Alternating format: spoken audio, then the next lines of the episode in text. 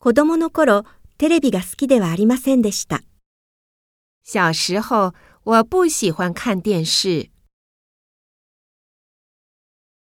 今日はどうしたんですか？あなたを1時間待ちました。今天怎么了？我等了你一个小时。3月から5月まで桃の花が見られます。从三月到五月可以看桃花。来年の夏、私は中国へ留学に行きます。明年夏天我去中国留学。昨日は忙しくて時間がありませんでした。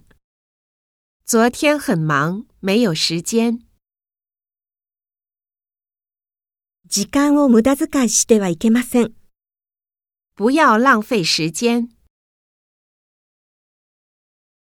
ただいま2時5分前です。